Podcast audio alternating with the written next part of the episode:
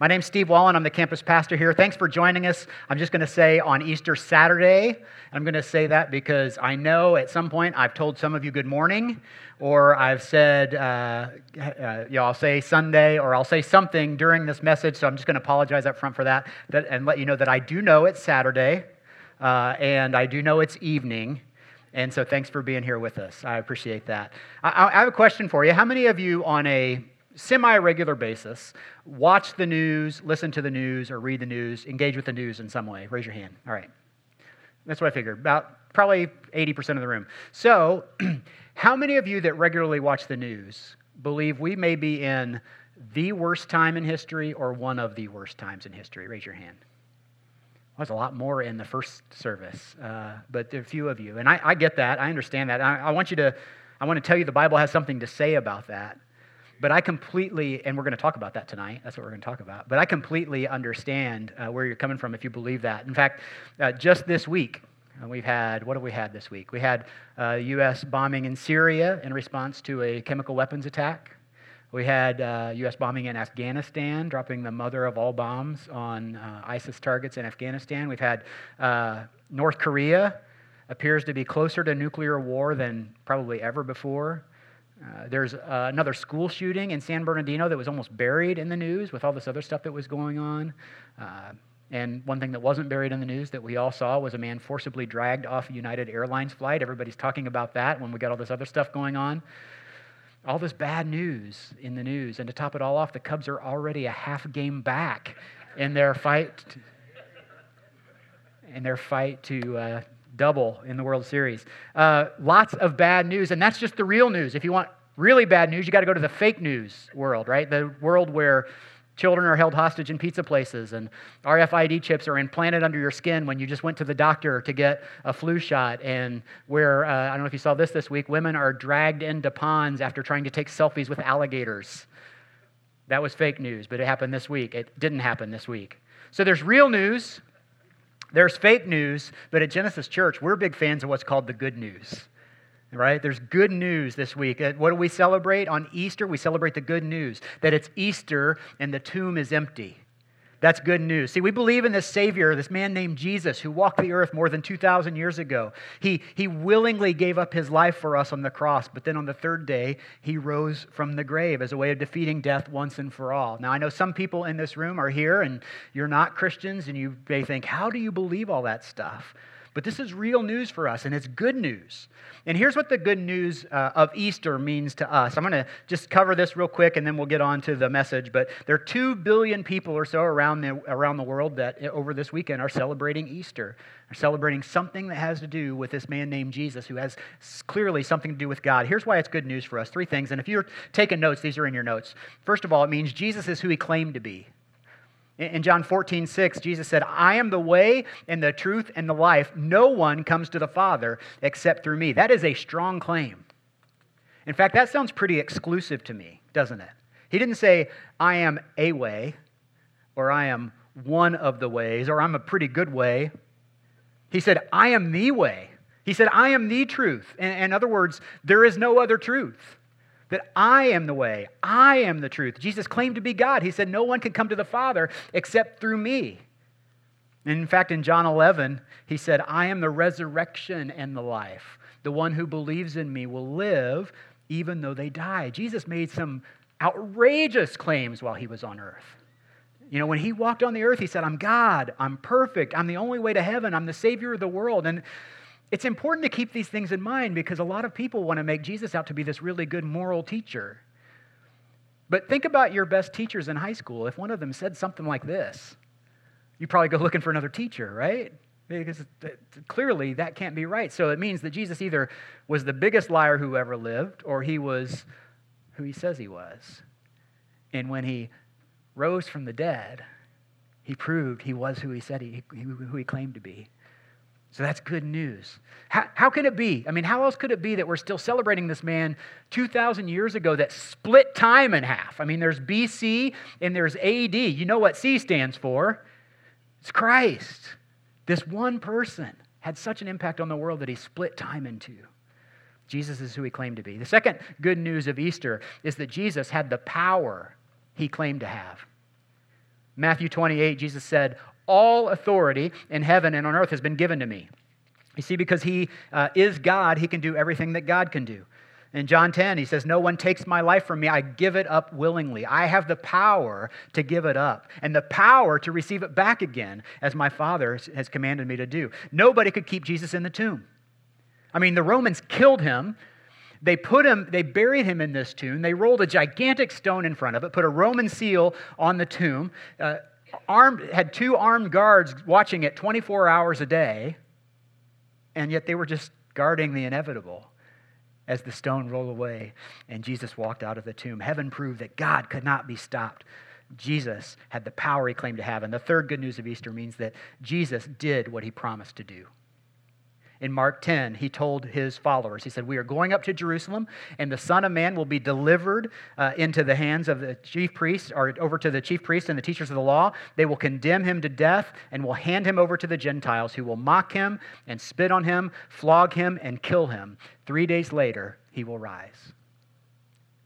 Just put yourself in the shoes of Jesus' followers for a moment. What do you think when you hear Jesus say this? Here's what's going to happen. We're going to go to Jerusalem. I'm going to be delivered to the chief priest. It's like, it's like if you, um, we get done here and you ask uh, uh, another couple or you meet somebody and you say, hey, uh, can you want to go to dinner? And uh, they say, well, you know, I'd love to, but I'm going to Indianapolis. And even though I'm not going to do anything wrong, I'm going to be arrested. And then I'm going to be tried and convicted. I'm going to be put to death. But you enjoy your dinner right? And you think, well, that guy must be crazy. But then what ha- six months later, you pick up a newspaper and you look, and this guy, it happened exactly like he said it would. What would you think about him? That's crazy. Jesus did exactly what he planned or what he, what he said he would do. He promised to do that. I mean, imagine what that was like. Jesus did that. He said those things, and then he did what he promised. He gave up his life for you and me on the cross. So that when you trust Jesus Christ with your life and when you seek him for forgiveness of sins and you seek him with all your heart, we know that he will forgive our sin and cancel every debt we owe. Call it God's pardon program.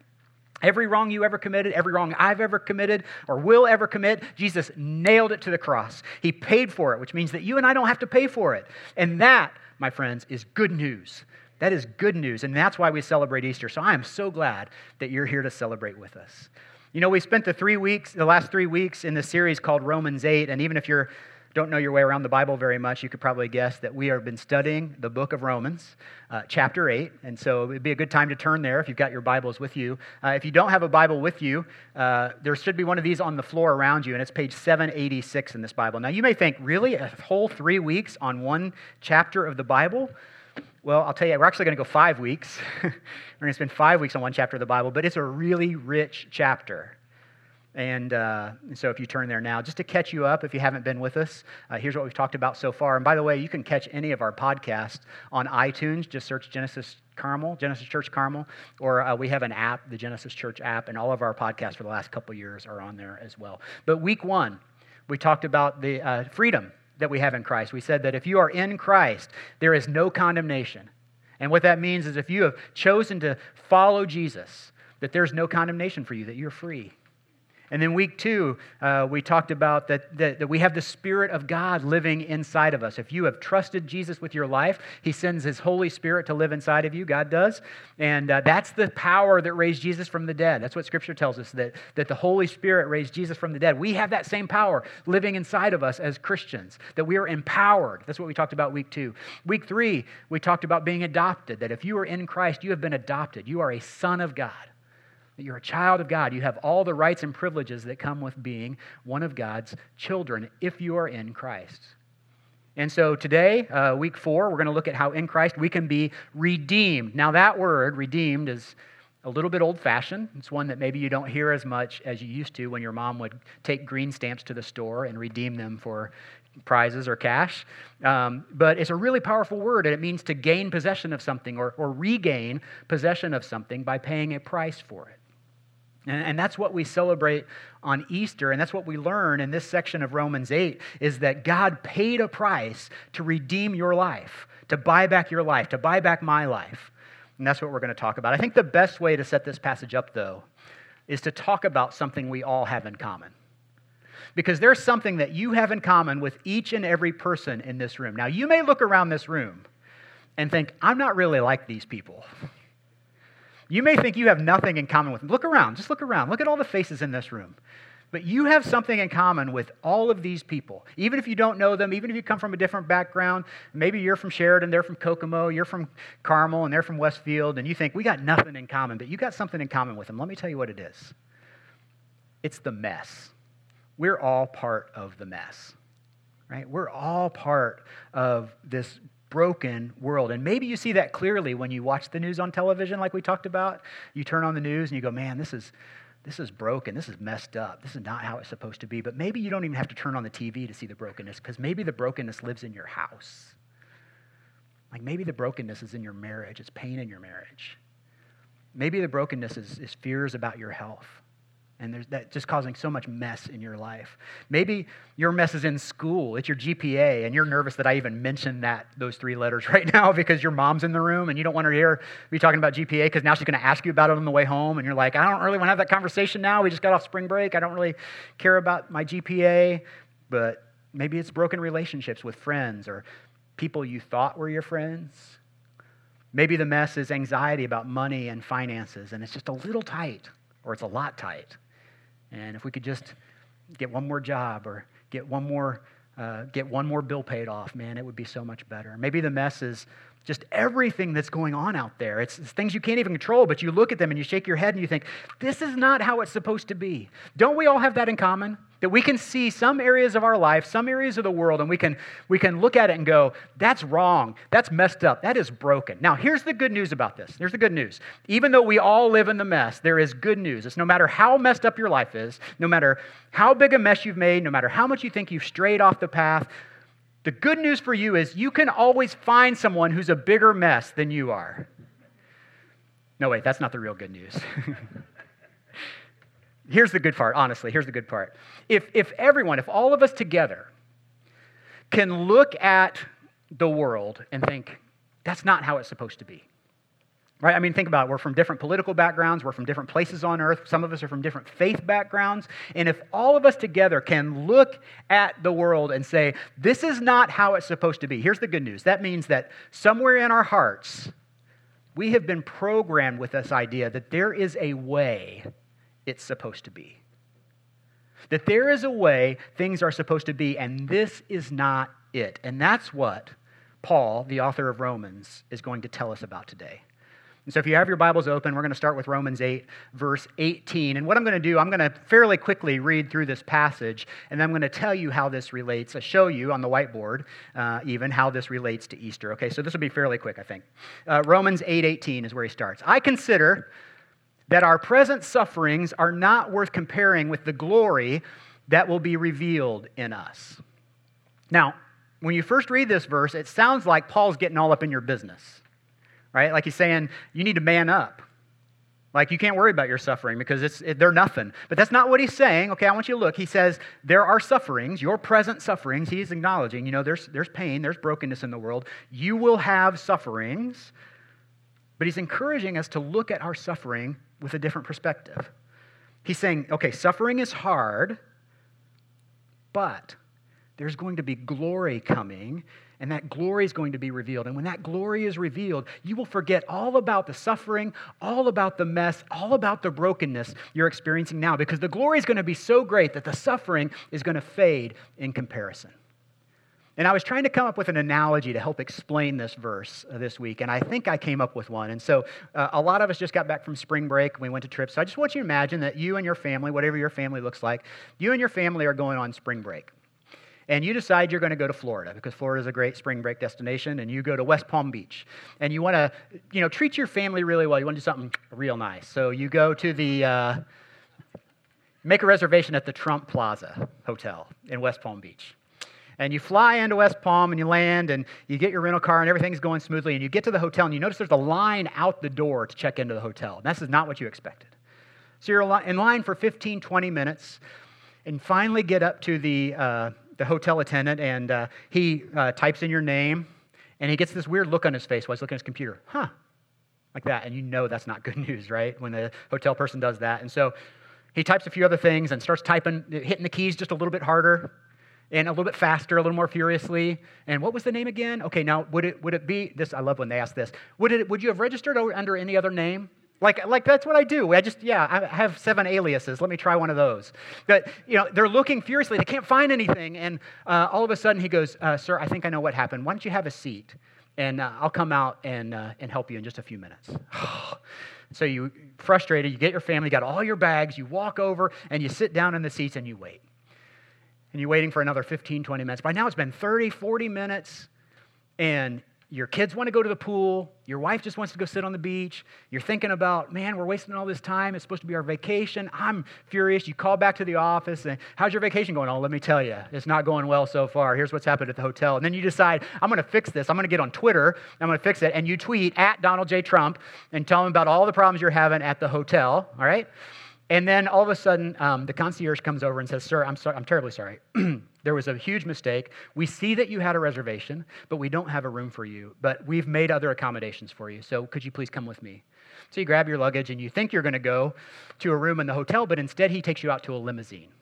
And it's a really nice limousine. It's the one with the hot tub in the back. Well, that's the one I always dreamed about when I was in high school, anyway, right? One the hot tub where the trunk's supposed to be. He takes you to whatever your dream limousine is. He takes you to this dream limousine, and you start driving, and you drive a few miles, and you pull up to Mar a Lago. So now instead of the Trump Plaza Hotel, you're going to the president's personal residence. And the concierge has said, I had to make some phone calls, but what we've done is we've cleared out the property for you. It will be at your disposal this weekend. And don't worry, we've left your rental car back at the hotel, but if you need to go anywhere, if you need to go to any restaurant, I, I, I, will leave the limousine and the driver with you. He will be at your service 24 hours a day. But there's no reason you should have to go to any restaurant because you will have full access to the president's personal chef 24 hours a day. You just ask for it, he will make it for you. You don't have to worry about anything. By the way, uh, the president is also providing you with uh, free tickets to Disney, Universal Studios, and SeaWorld. And if you want to go there, you don't have to worry about the limousine. You can just take his helicopter on the roof. The pilot will be here 24 hours a day. You don't have to worry about it. And by the way, we've cleared off the entire 400 yards of beach, Atlantic Beach, for you. It's all yours to use. All four swimming pools are yours. There won't be anybody coming up reserving beach chairs. All right? They're all yours. You pick whatever chair you want. You can sit wherever you want. You can eat whatever you want. You can go wherever you want. You can do whatever you want. Please accept our apologies and enjoy your vacation. Now, when you get back in the office on Monday and somebody says, How was your vacation?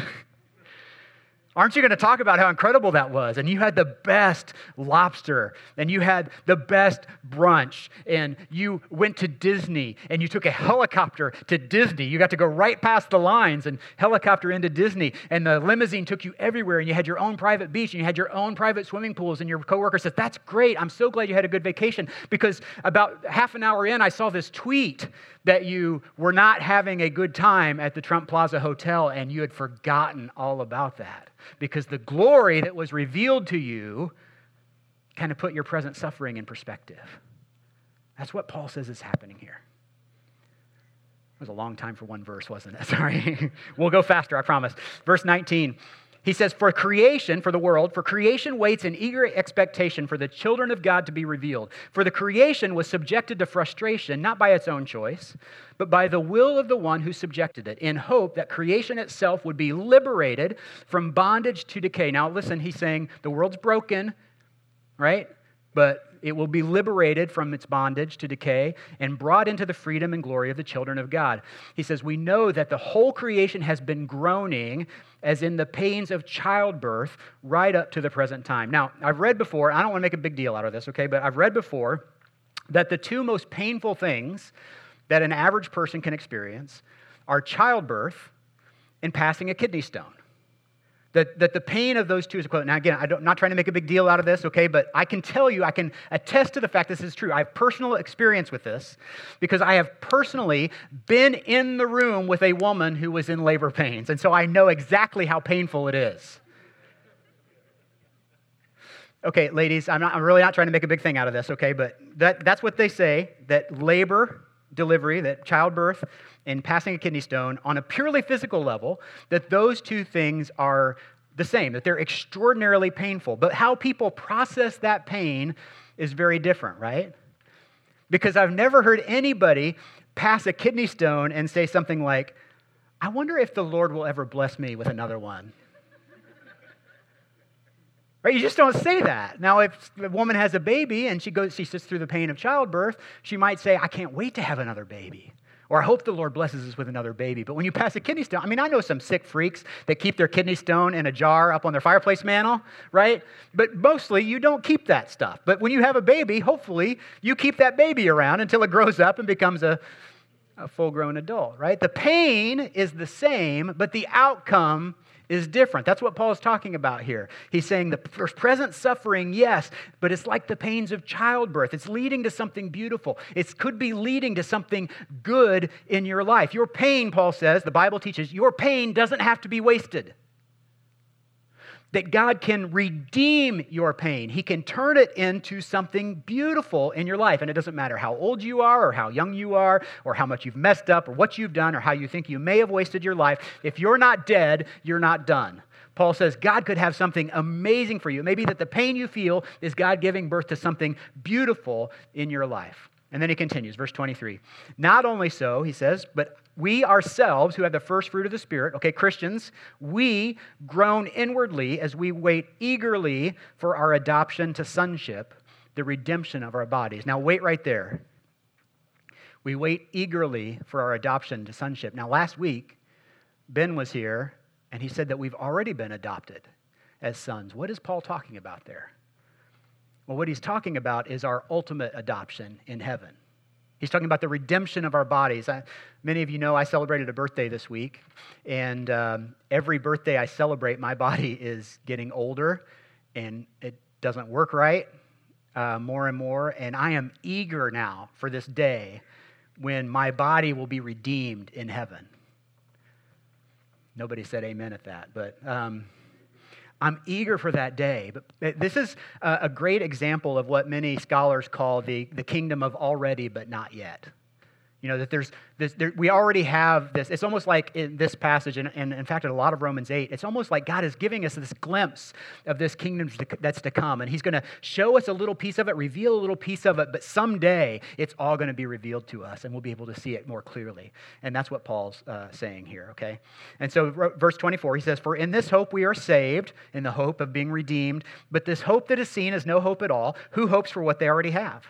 But if we hope for what we do not yet have, we wait for it patiently. Now, we wait patiently because patiently is how you wait when you're pregnant.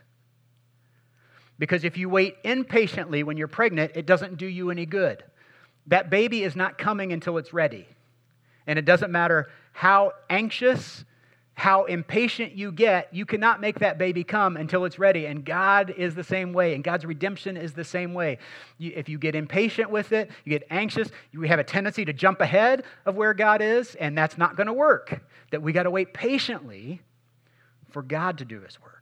And then Paul finishes this section with this promise and this encouragement. Hopefully, this will be encouraging for you, uh, no matter where you are on your faith journey today. Romans 8 26. In the same way, the Spirit helps us in our weakness. We do not know what we ought to pray for. Who ever gets to a point where you do not know what you ought to pray for? We do not know what we ought to pray for. But the Spirit Himself intercedes for us through wordless groans. And He who searches our hearts knows the mind of the Spirit because the Spirit intercedes for God's people in accordance with the will of God. This is so good, guys. This is so important because if you're a Christian, what you need to know is that when you're praying, God's Holy Spirit is right there praying alongside of you. He is praying for you, He is interceding for you. And this is so good. This is such good news. And then what may be uh, one of my favorite verses in all of Scripture, Romans 8 28 says, And we know that in all things God works for the good of those who love him and who have been called according to his purpose. Now, two things. Notice this verse does not say God works for the good of God. He does, but that's not what this is about. It says it works for the good of those who love him. If you are in Christ, God works all things for your good.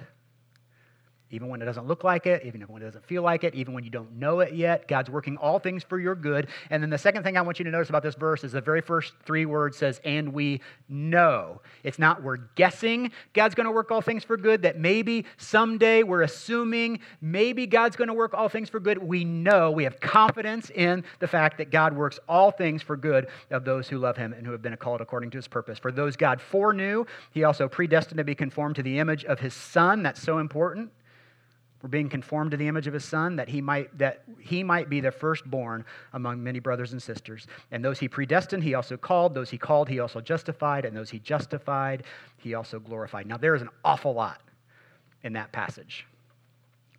We could do five weeks on that. But how does it relate to Easter? Like, what is it that Paul is trying to tell us? How do we simplify that a little bit? And especially if you don't, if you only uh, come to church a couple times a year, that's a big passage to try to digest. And so I want to, uh, that's why I have the whiteboard out here. I thought I'd draw a picture and try to walk through what it means for us, what Paul is saying, and how it works for us in Easter. And I've drawn this diagram in your message notes so you can follow along if you want. Um, but, but here's what Paul's saying. He says, uh, he says that creation groans. All creation is groaning, right? He, he's, he's acknowledging what we all already agreed on that we live in a broken world, that there is brokenness in the world. He's saying that, that we're broken. We look around, we see war, we see disease, we see poverty, we see relational strife, we see things in our life that we know aren't right. Paul's just acknowledging hey, there's a lot of brokenness in the world. But why is creation groaning about this brokenness? Well, because we know that that's not how it's supposed to be. Right? We already acknowledge that the good thing about us recognizing that it's broken is that it means that we all have in our hearts and plan in our hearts that there is a way things are supposed to be. And we call that God's plan. That God's original plan, if you haven't read the Bible, uh, what you should know is that God had an original plan for the world to be perfect. That we would be in perfect relationships with one another, that we would be in perfect communion with God. That was his original plan. And so you may hear that and think, well, how do we get from an all powerful God that has this plan for things to be perfect to a world that's broken? Well, it's because God gave us free will and we chose sin. Now, sin is a word you will only hear in church or maybe in Las Vegas uh, when they talk about Sin City. But you don't hear sin very often. It's not a very popular word, but sin just means that we're turning away from God's plan. And the truth is that every one of us in this room, the other thing we have in common is that all of us at some point in our life have turned from God's plan. All of us have sinned. We've all fallen short of God's glory. And that sin caused the brokenness in this world. It also brought death into the world. One of the things that you may not know is that men and women were never meant to die.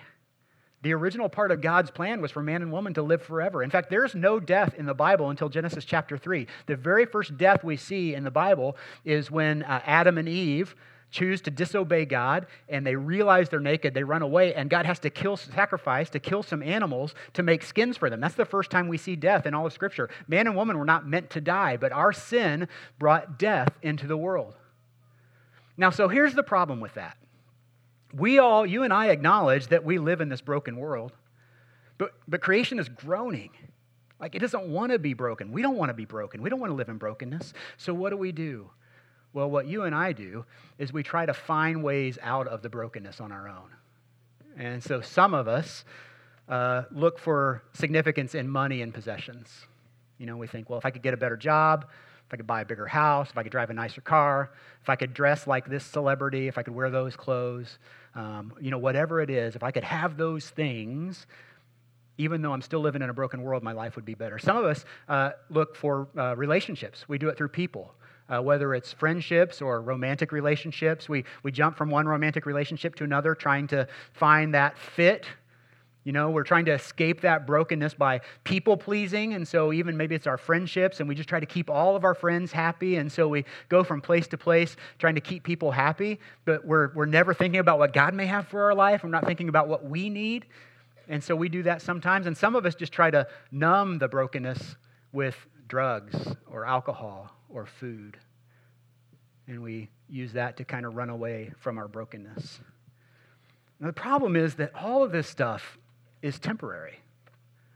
Like all of these things that we use to try to escape brokenness on our own, they're all temporary. And temporary things can't solve what is an eternal problem.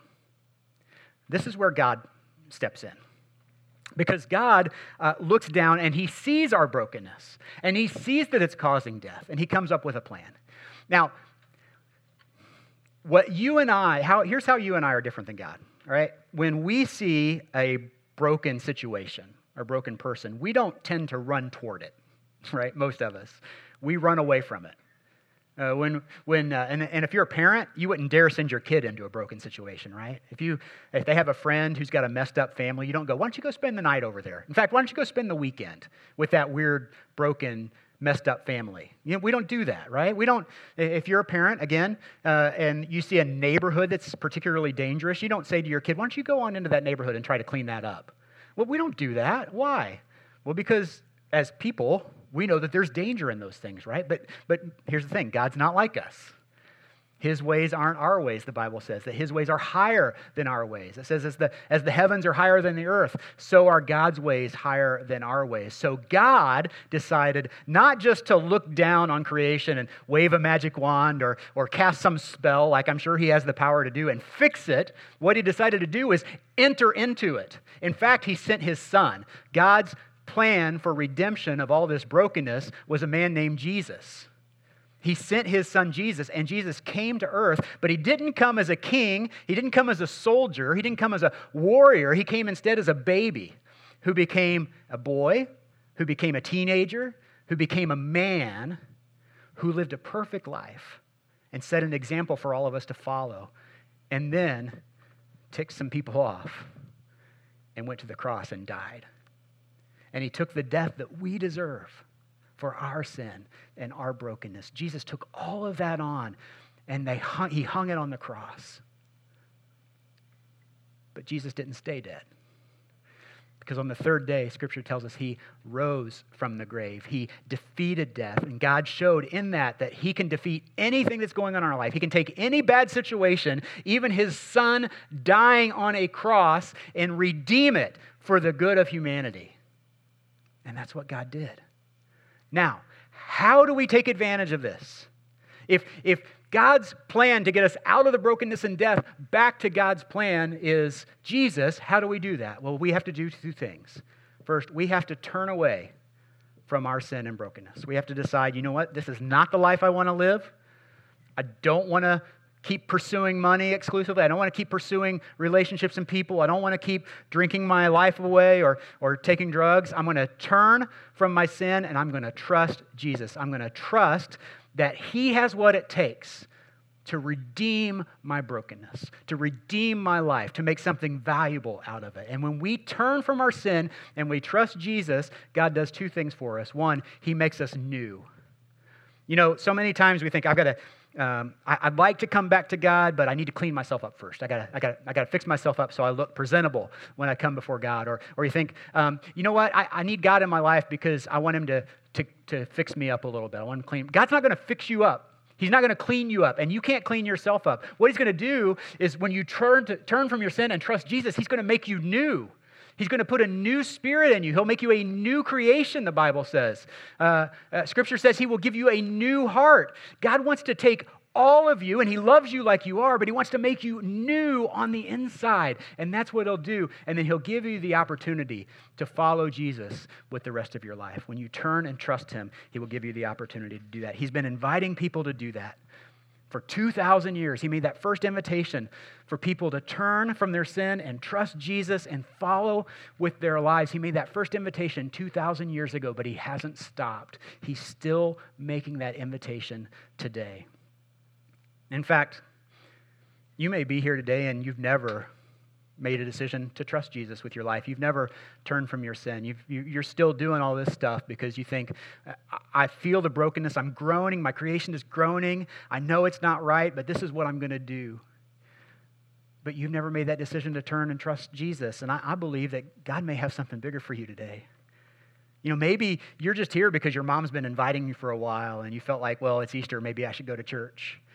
Or, or your neighbor just wouldn't shut up about this church they've been going to, and you think, okay, if I come to church with you on Easter, will you just shut up and stop asking me? Maybe that's why you're here today, but I believe that God has something much bigger for you. I believe He's offering this invitation to turn from your brokenness, to turn from your sin, and to trust Jesus with your life, and to follow Him for the rest of your life. And He's going to promise to make you new. He wants to redeem your life. He wants to turn you from your brokenness and sin and give you a new life, give you a new spirit, give you a new heart, and take all this pain and all this brokenness and redeem it and use it for your good. Or maybe you're here and you are a follower of Jesus and you've been following for a long time. You've been coming to church, but but maybe you're not following with your whole heart. Like there's an area of your life that you just haven't let God into. You've, you, it's, it's too messy, it's too messed up, and you don't want to let Him in there. I think God may have an invitation for you too. He may be saying to you, Give me that piece too. Like, I, like I want all of you. I created you. I know that your inmost being. I know what your heart's like. I want it all. I want to take, I can even take that piece that's so broken and I can redeem that. He, say, he may be saying, I paid for all of you, and you're not giving me all of you. you know, God can take any part of our life and He can make something good and valuable out of it. He can use it for your good. Bertrand Russell was a philosopher in the 20th century. He was a, an outspoken atheist, and he wrote a book, in fact, a book called uh, Why I'm Not a Christian. Um, and I just want you to know we're, we're starting a brand new series in two weeks called Why I'm Not a Christian.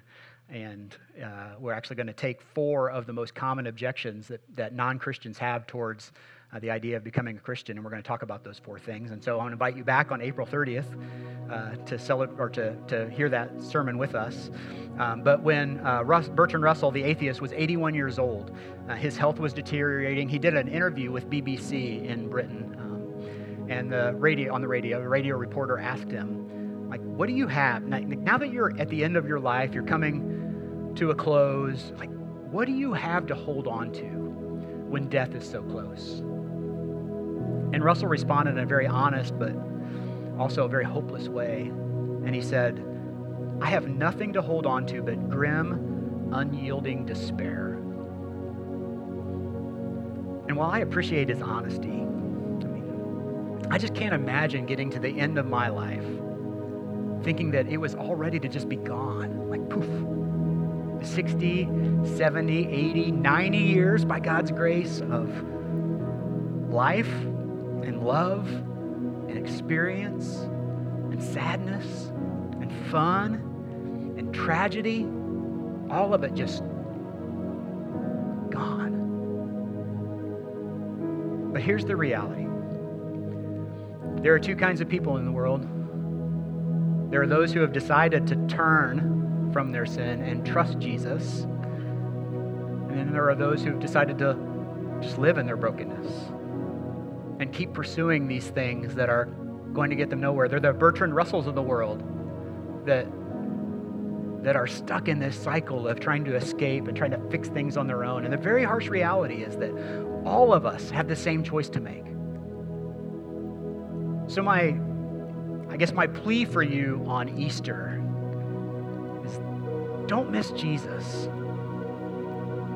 You know, when Jesus walked the earth and at the very, his very last days, Many people, in fact, most people in the world missed him. Think about this when Jesus uh, was standing before Pilate, ready to be crucified, there was a crowd, the Bible says, there was a crowd there shouting, Crucify him. But then he rose from the dead, he appeared to a lot of people, and then when he ascended into heaven and the first church started in the book of Acts, you know how many people showed up? 120. 120 got it. A crowd missed him. And if you look at the world today, the truth is that most people are missing Jesus. Don't miss Jesus. A hundred years from now, it's the only thing that will matter in your life. Where you lived won't matter. What you drove won't matter. How much money you made won't matter. The only thing that will matter a hundred years from now is did you decide to turn from your brokenness turn from death and trust Jesus with your life? Or do you want to spend the rest of your life here? Let's pray together. Heavenly Father, I am uh, very aware this week of the groaning of creation. I think it's become really aware to, or really uh, apparent to a lot of us that, that the world is broken And some of that, some of us, that's uh, just looking at the world and world events this week. And for some of us, that's right here in our own homes, in our own workplace, in our own schools. God, we see a broken world and we know, we understand that there's only one way out, and that's to turn from it and to trust Jesus with our lives. Father, on Easter, I can only imagine there are people here in this room that have never made that decision to trust Jesus with their life. And so, if that's you, if you're here today and you've never trusted Jesus, you've never decided you want to follow him, you've never been made new, you've never cashed in on this redeeming promise of God, I want to pray with you right now. You can just pray this prayer with me God, I'm tired of fighting the brokenness on my own. I want to turn from my sin and trust your son Jesus with my life. Lord, I need you to make me new. And I want to follow you the rest of my life. And if you're here today and you are a Christian, you're a Christ follower, uh, but you would say there's a part of your life you've never given over to God, I just want you to, in your mind, in your heart, just release that right now. If you're ready, just say to God, take this, whatever it is, take this part of mine. Take this piece of my life that I've been keeping back from you. Lord, I want, I want you to have all of me. I want all of me to be redeemed. I want every part of me to have something good made out of it. And you can hand that over to Him. His kingdom is an eternal kingdom. And because He made that sacrifice, we can live forever. Let's trust Him today. Let's turn from our sin. Pray these things in Jesus' name.